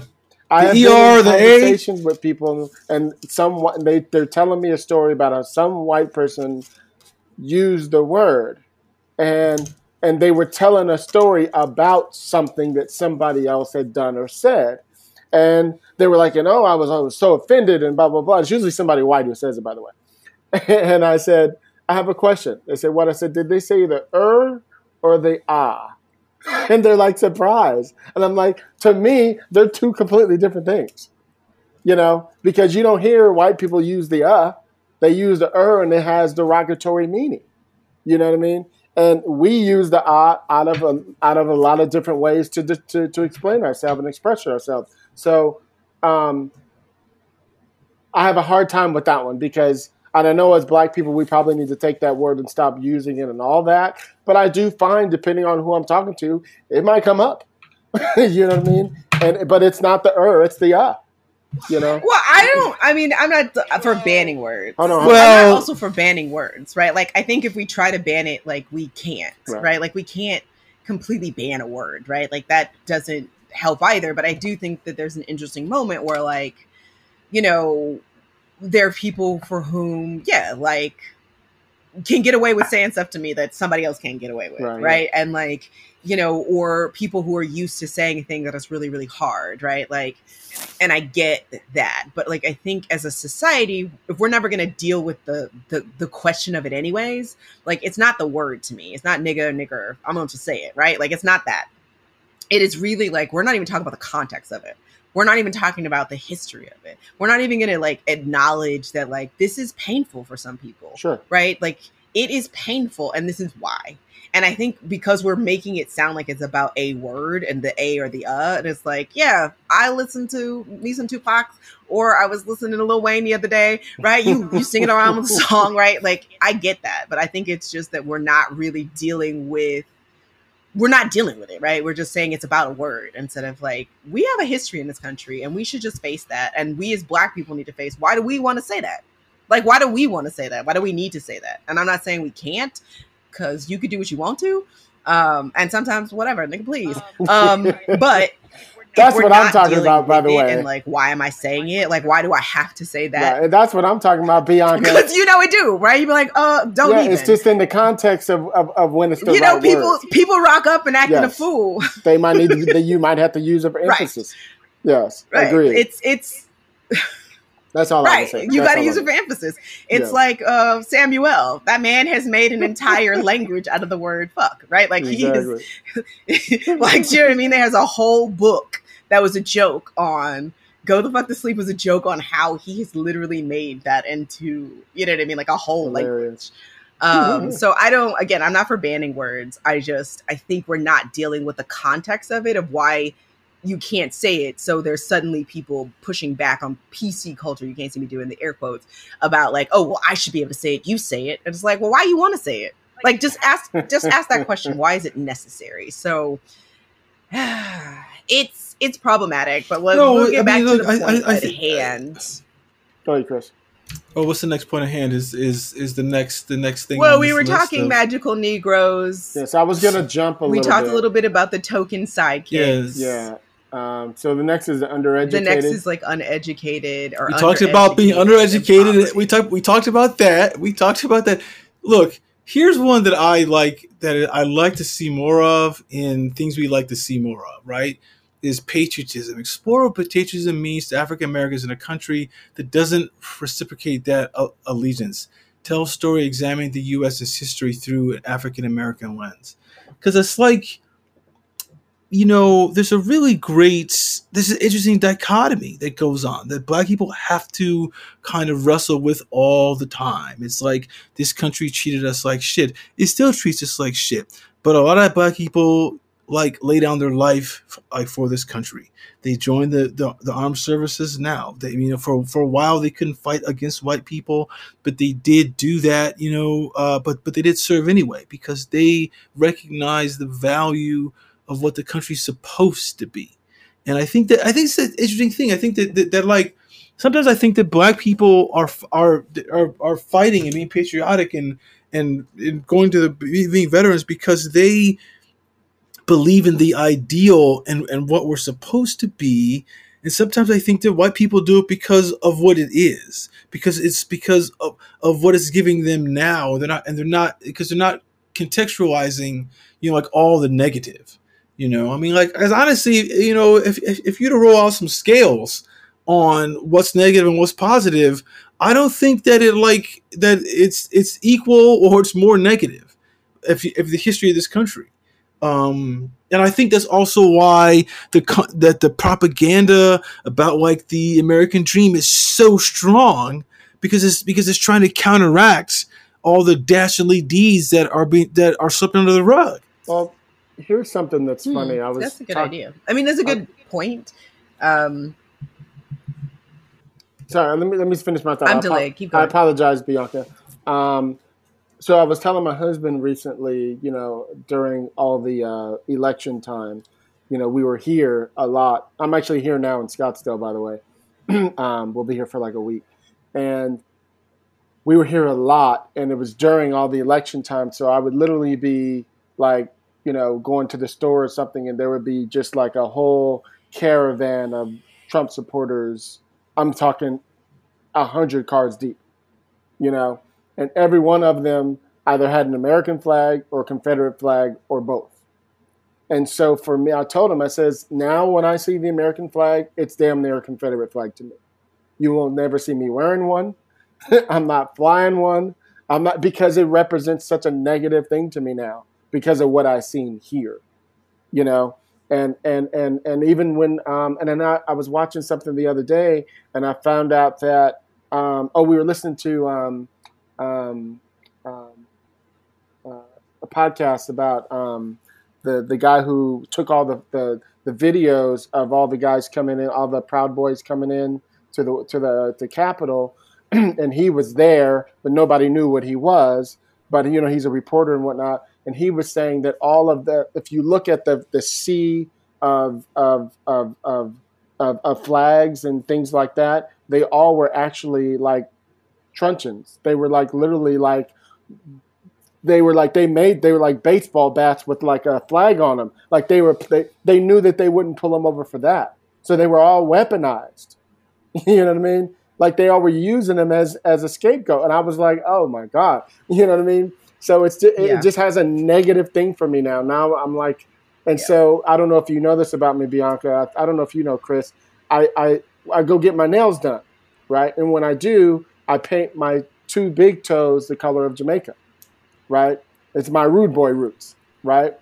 And when I came here, my brother-in-law, who's a, a you know a veteran and you know very white, he's like, well, "Why didn't you have American?" I'm like, "You don't want to have that conversation with me." you know what I mean? and so I still represent I still represent that over the American one. It's just I don't know. I don't mean to change the whole subject, but it just reminded me of that when you said that. Yeah, I mean, look, that's what I'm talking about. Like the like the pa- patriotism in America, I, I it means different things to the different ethnic groups. It's like I was saying, like I think like white people like like look at like a patriotic for what this country is because it does so much for them, you know.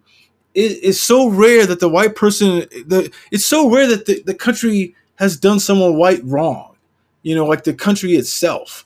And uh it's just i mean i mean maybe a few instances but black people and asian people and latinos it's like the country has done them wrong. And and it continues to do us wrong. But it's like but there's the hope ideal that's baked into like the country's the, the ethos of the country that we can be better. And the thing is, that's not in other countries that we can be better. You know, that we as a country can like can strive to be stronger and and and and to be more inclusive and to be more more empathetic. That's not it. But I so I mean, like there's that there's that battle that black people, that white people don't realize that about black people. I think they think. I mean, it's they're so like they're so like unaware. To, to I mean, to ask that question of you, Hilliard, is like it's just like what the fuck. I remember I I I stopped standing for the national anthem when I was like in like fifth grade or something. oh, I stopped. I, I, I never like, again, did it. I was looking at my Time Life book, you know, and I was like, I got time for this shit. I ain't got time for it no more. You know, I grew up around the Panthers, so all all of um, my friends had already knew about that third verse. We are I knew about it when I was seven years old. you know, we were we would just sit there standing there looking, Yeah. watching. Yeah, I was Go ahead, like, Bianca. literally, we didn't do that. We didn't even do it in school. No, I'm like, but that's we're also from both from the Bay. I was like, we didn't. Our school didn't even have us do it, right? Like, we didn't have like there was no whatever. Like, you could if you wanted to, but like it was not a required thing, right? And so I don't know. I find that kind of fascinating. But even then, I want to have a conversation really quickly, just quickly, quickly Sure, about let's talk about patriotism and what that can mean because I think even what you're talking about, Chris, is this like almost toxic version of patriotism, like patriotism that's blind, patriotism that is very much like I will do whatever, follow blindly. This very like slightly fascist, social, like you know what I mean. This idea that like it is it is more of like a like a demagogue almost, right? Like it's not talking about patriotism and what it should be, and and it, I think what you're saying in the latter is what that should be, right? It should be about a country that's getting better, that's trying harder, that is sharpening its tools, that is that is looking to itself inwardly and figuring itself out to be better. Patriotism has not been that lately, definitely, and it has become this like badge and shield of like a blind allegiance, and that to me is just even being able to have that conversation about that too is patriotism. Right? Wanting to be better is patriotism. Wanting to be like, yo, this is what it says. We could actually be that, but every time we get to that, y'all are turning a left and don't deal with it. That's a problem. You're not dealing with you know, the fact that we're not all free, right? We're not dealing with the fact that there are people who are hungry and starving and dying in what's supposed to be the best country in the world, right? Like, if you really believe in patriotism, then that should offend you. That should offend you to your core that we have so many, so many homeless people. It should offend you to your core that people can work 40 hours a week and still be under the poverty line that should offend you. If you are patriotic and truly patriotic, you should want your country to be the absolute best. And you should believe that it can be the absolute best. If you're saying that like we're going to other countries to do all these things to make everybody great, but you cool with driving past 100 people underneath a a, a freeway every day, what's the that's a that's a problem. That too is patriotism. And i think we don't have that conversation. And that everybody who goes into the military aren't just waving a flag right? There are a lot of people who go to the military because they pay for their education. There are a lot of people who go to the military because they're promised this idea of travel and they want to get out of their small town. So even talking about patriotism in a different way right. and and having soldiers in my family and friends who are soldiers i'm like i have a whole you know long you know cycle of military plays because I went to a school that had a military education program, and some of my students and some of my professors and some of my cohort were were either active or vets. I mean, like to have a 25 year old vet, like, dude, right? Like he's 25 or she's 25, but like they didn't served, and to come back at 25 and like their their the way they were moving through the world was different in a way that I even couldn't fully grasp but like having conversations with them is like even that patriotism is complicated.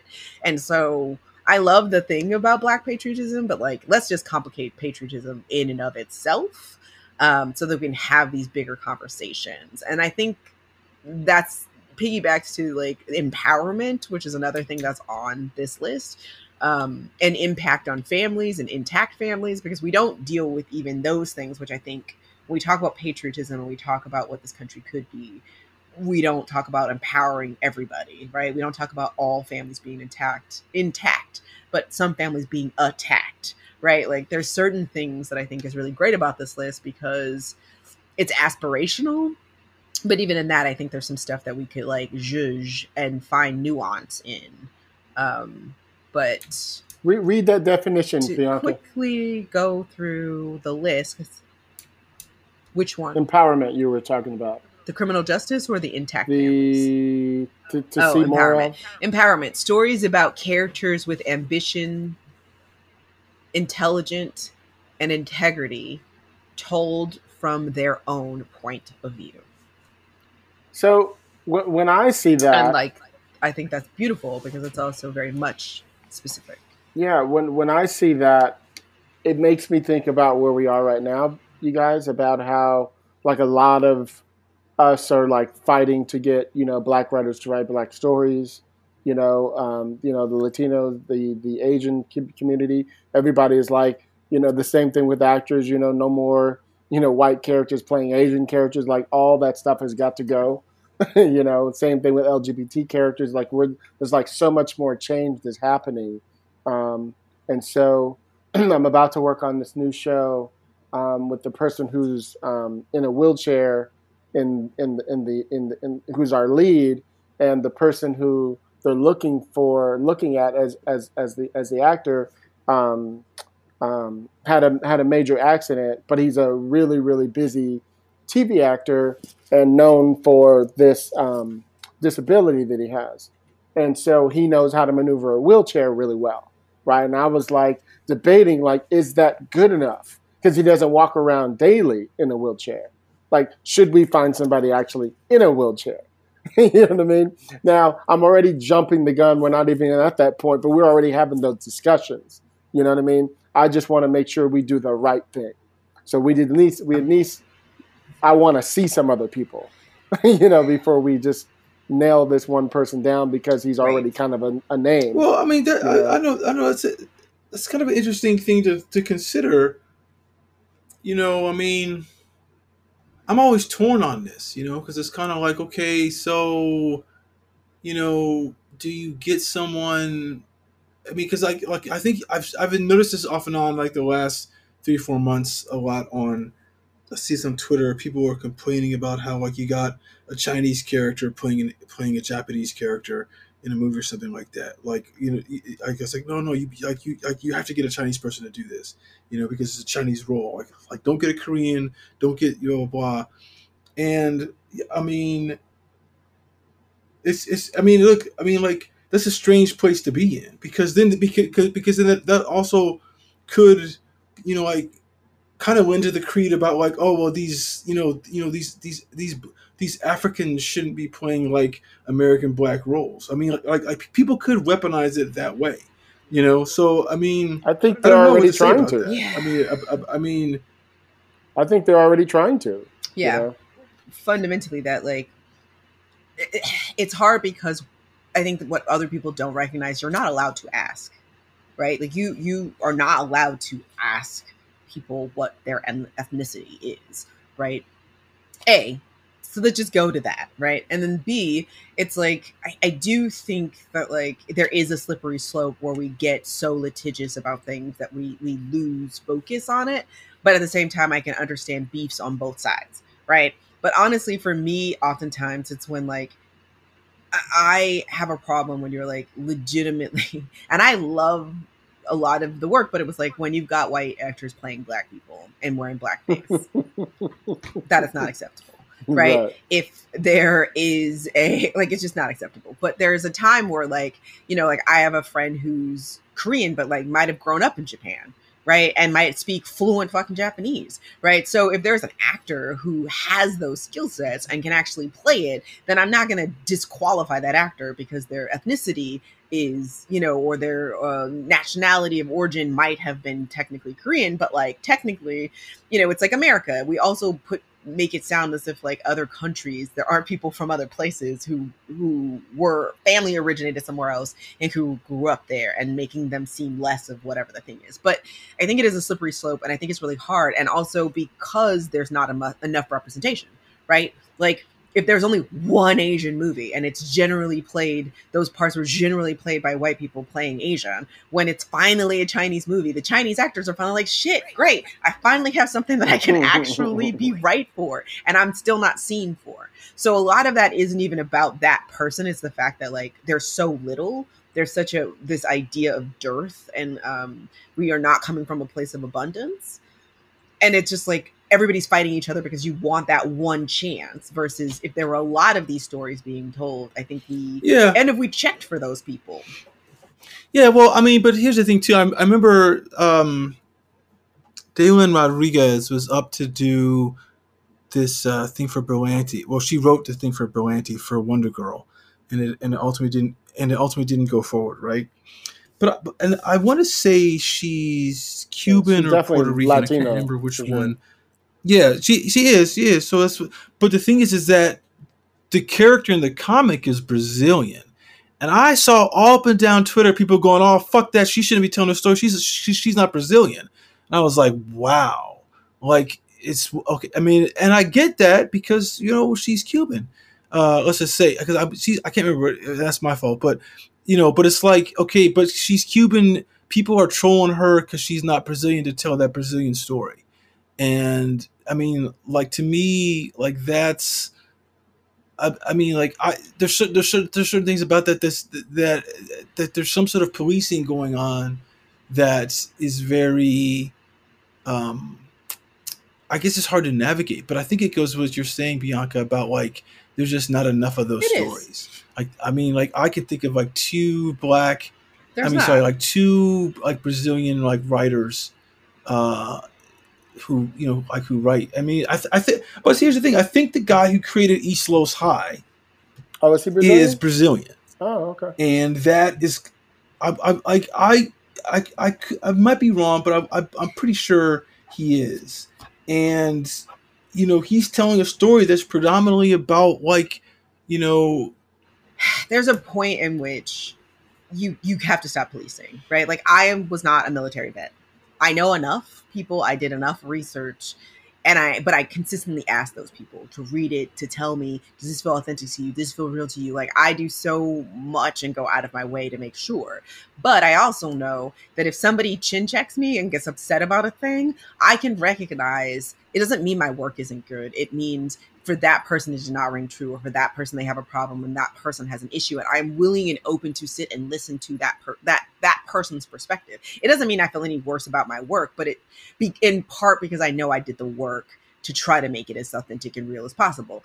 But i know i'm not of that community. So i never whenever my plays are done if it's done for vets and like they have an issue i will sit and listen because there's that's learning too for me right? Every time I hear somebody who says that's not authentic to me because of this, and it becomes this like individual thing. And I think the problem for me with these stories about people who are like, I should be able to tell this story, and it's like, are you going to tell it well? Right? Are you going to do the work? Are you going to do the research? Are you going to listen to the people who who might rock up and be like, this is why this is not working. This is why this is not good. And if you just think you have the right to tell it because you want to tell it or I'm inspired by it, that's cool. But like I have to do research on black women when I write black women, and I am a black woman, right? Because we're not a monolith. And I think too often that's the problem. We're not treating these stories as individual stories or trying to do the work to be able to tell these stories in a way in which, you know, the that community would feel seen, heard, believed, have their story told, be happy to tell that story, right? We're living in these stereotypes and we're living on the, the top and the glaze over, right? And so I think that it's, I don't think that like, you know, I've seen some stories by that I didn't even know were written by white people, right? Like, so there are stories that I was like, okay, like you go to watch, and you- Sometimes they you nail it. look, and you're like, oh, Yeah. that's not who I thought told that story. And they nail it, and I think there are people who do, but I think a, a, part of that is they're looking outside of the stereotypes. They're looking outside of you know these these preconceptions of what it means to be black or to be woman or to be whatever. And I think that to me is the difference. And if you're willing to do the work and take the blame, like great when it's great, but be willing to like get chin checked if Right. you telling a story that's not here's- yours. here's what's funny is and I need to wrap this up in a minute. I apologize, but here's what's really funny is like one of my favorite like top five movies um, is um, A Color Purple, and but if you ever hear um, Spielberg talk about it, it's the one movie he feels like he probably shouldn't have made. yeah, and I'm like, no, you fucking nailed that movie for me. you know what I mean? And and, and it's Yes. number one, he had a black team. Right. You know, Quincy Jones and um, um, why am I going blank? And a book. And uh, well, the book was. I mean, you can't beat that. Um, um, Debbie Allen. I mean, he had all these people behind him who were part of that team. You know, who were making it feel authentic too. And I think he did the right things that your director and producer should do. Go ahead, Chris. Well, Right. Yeah, okay, okay, but I I remember seeing an interview when they did there was that Spielberg documentary a couple years ago on HBO, and Kathleen Kennedy was talking about what I think like is giving like nuance to what he means when he was like, I don't know if I should have done this.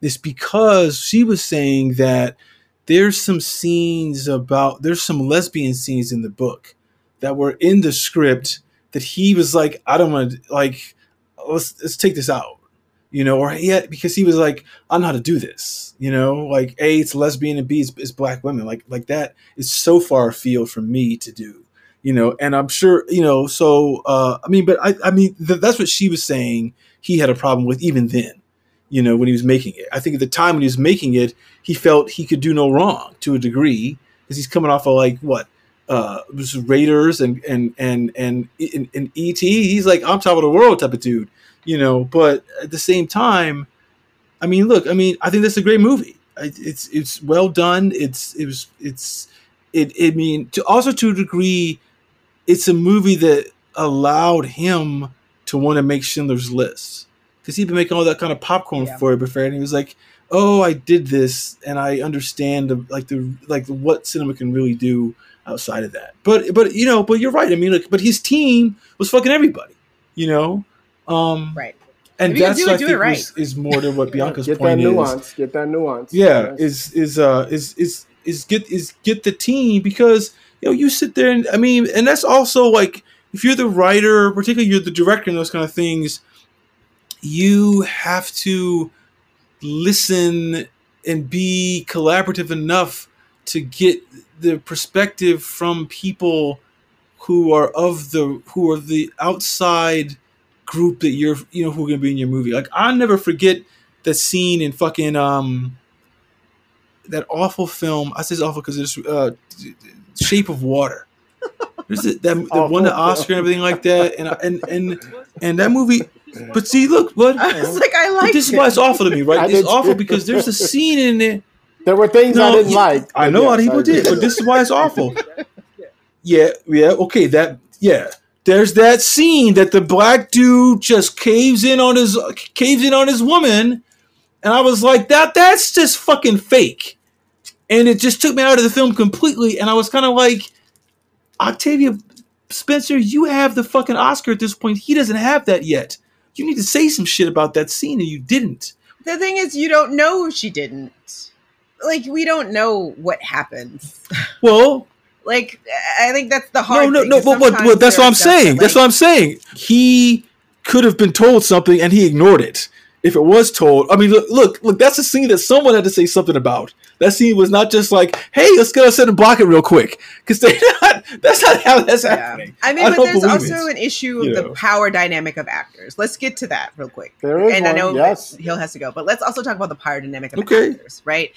They, they do not have like you are a director, right? And now you are working on a TV show as a writer.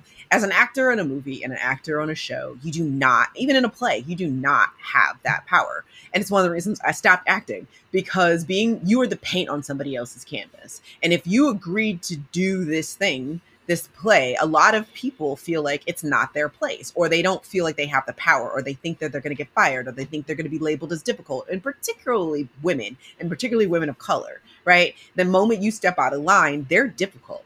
And that's all you have to say for somebody not to get a job again, right? This person was difficult. I didn't like working with them because they're difficult. So they might have said something and tried to do it the nice way because it was their way of fighting from looking difficult. But the power dynamic of being an actor on any set, Mhm. you do not have that privilege. I don't have that privilege to rock up. And no matter, even if I thought, like, even as a writer on a show, if my boss says she wanted to do something or he wanted to do something, like, I can fight to a certain point. But there's stuff in some of my episodes that I was like, you know what? Like, you know, and the actors are complaining, and I'm like, boo, you and me. You and me, yes, this is what we got though. Right. So how do we make it the least the least annoying? And it's not like there's stuff you can do. There is a power dynamic, and we have to at least acknowledge that and stop pretending like, oh, well, they should have just said something. They could have, but they also was trying to eat. So, you know, and it's that this person's film. I know, no, that no, no, I, I don't. when I, I got I, in I it. understand that. So, I you mean, I know, it's it's that stuff. Right. I mean, look, it's just that that's a scene to me. I'm just, I mean, I look at it like, you know, Del Toro's Mexican. He's not, I mean, it's just, I mean, I don't know. That's just me that bothered me because if that was flipped It around, bother you. how angry, you know, I mean, it's, I mean, it, it, it kept, it kept me from wanting to enjoy that movie because that movie, I was kind of on the precipice Yeah. with it. And that scene happened. I was like, ah, let it go. Let it go. Now, let it go. Yeah. I, I- again, I think this is why But you're right. actually I, just I didn't hate it as much, but no, I I'm just definitely like had. this is why I love that they've done this um, because at least these can start a conversation, right? Because they're oftentimes starting that conversation, that awkward conversation that's difficult, right?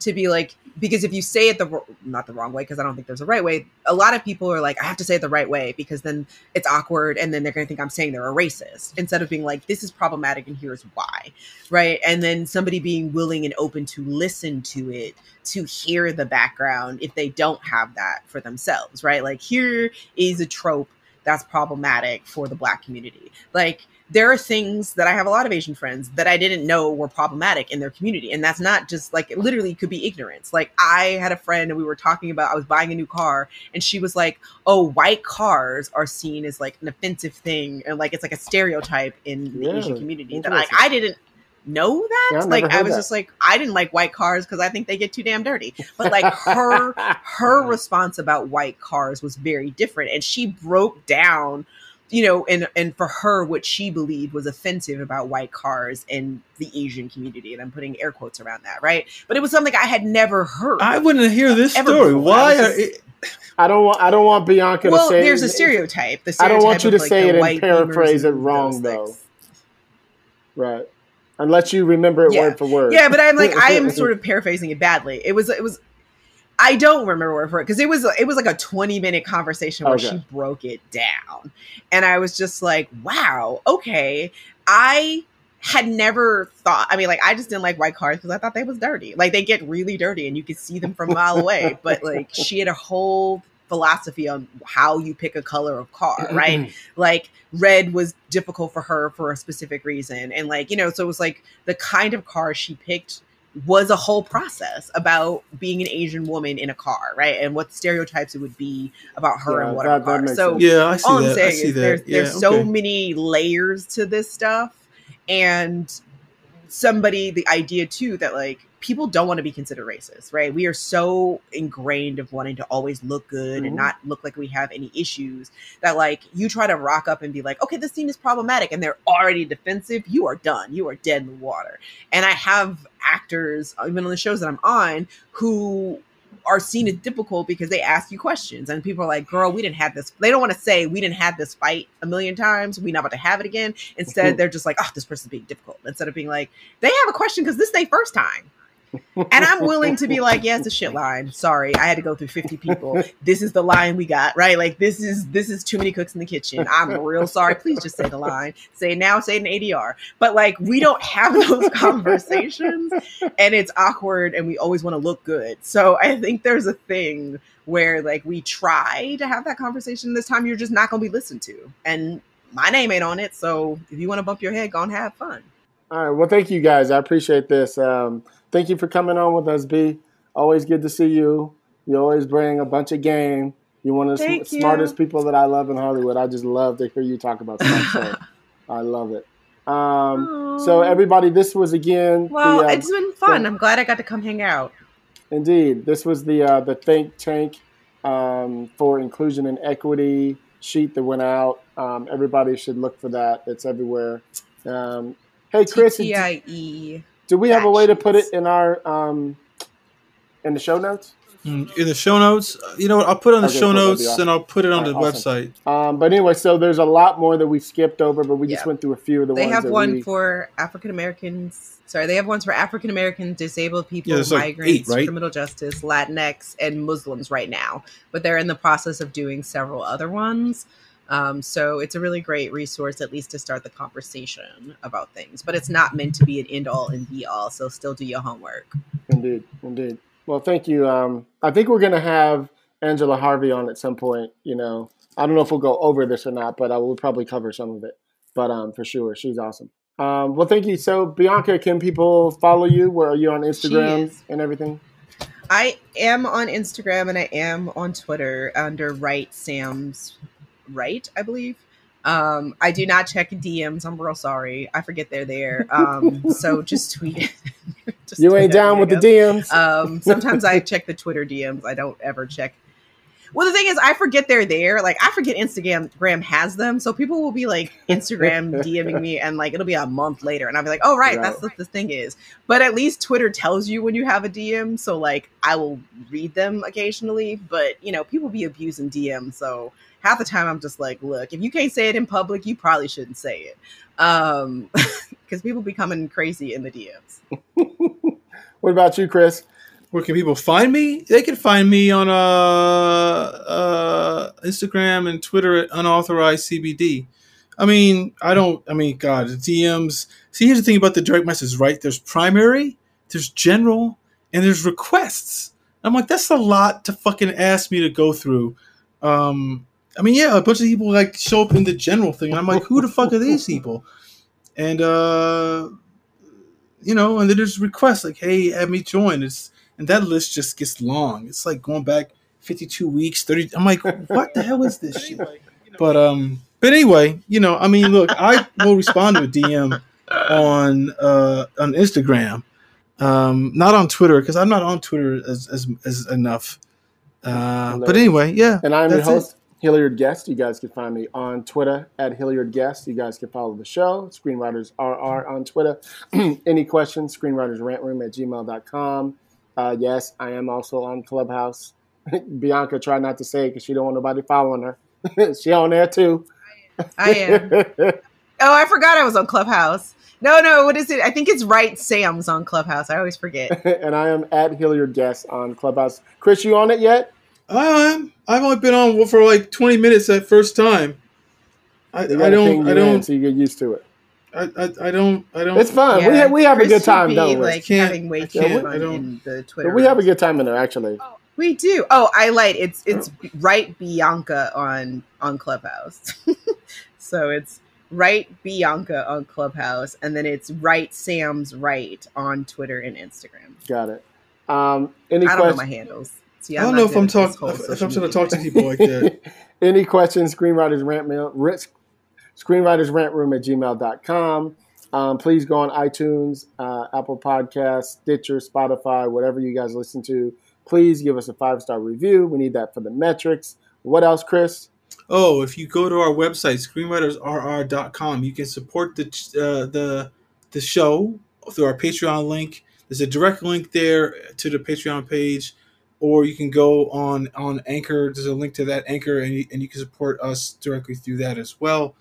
Um, and you can like uh, buy T-shirts and mugs on the website, and I guess you'll be able to find these this think tank this these documents these we just talked about today. You can find those on the website as well. Um, and again, uh, thank you to everybody who listened to Bye, the show. We appreciate everybody. Oh, I was supposed to answer a question this week and I forgot all about it. I'm gonna have to push it to next week. I I'll just let them know I had to push it because I, I got I got to run out of here. I got to get to my mom's house and they're like an hour away. So, and mom's like, I'm cooking dinner. I'm like, okay, fine, girl. Oh, yeah. Um, so, and we're an hour ahead here, by the way. Um, so anyway, thank you guys, everybody join, joining with me for uh, Wakanda Forever.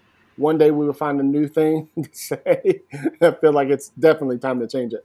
Um, but it seemed like when um, when when um, when your boy passed away, it was it was necessary to bring it back. Now I feel like it's probably time to move on to something else. Um, anyway, you guys know how we do it on the rant room. On this show, we keep it real, we keep it opinionated, we keep it what everybody. Wakanda forever. Wakanda, Wakanda forever. forever. I'ma say what I feel, and I promise to keep it real. Welcome to the Red Room.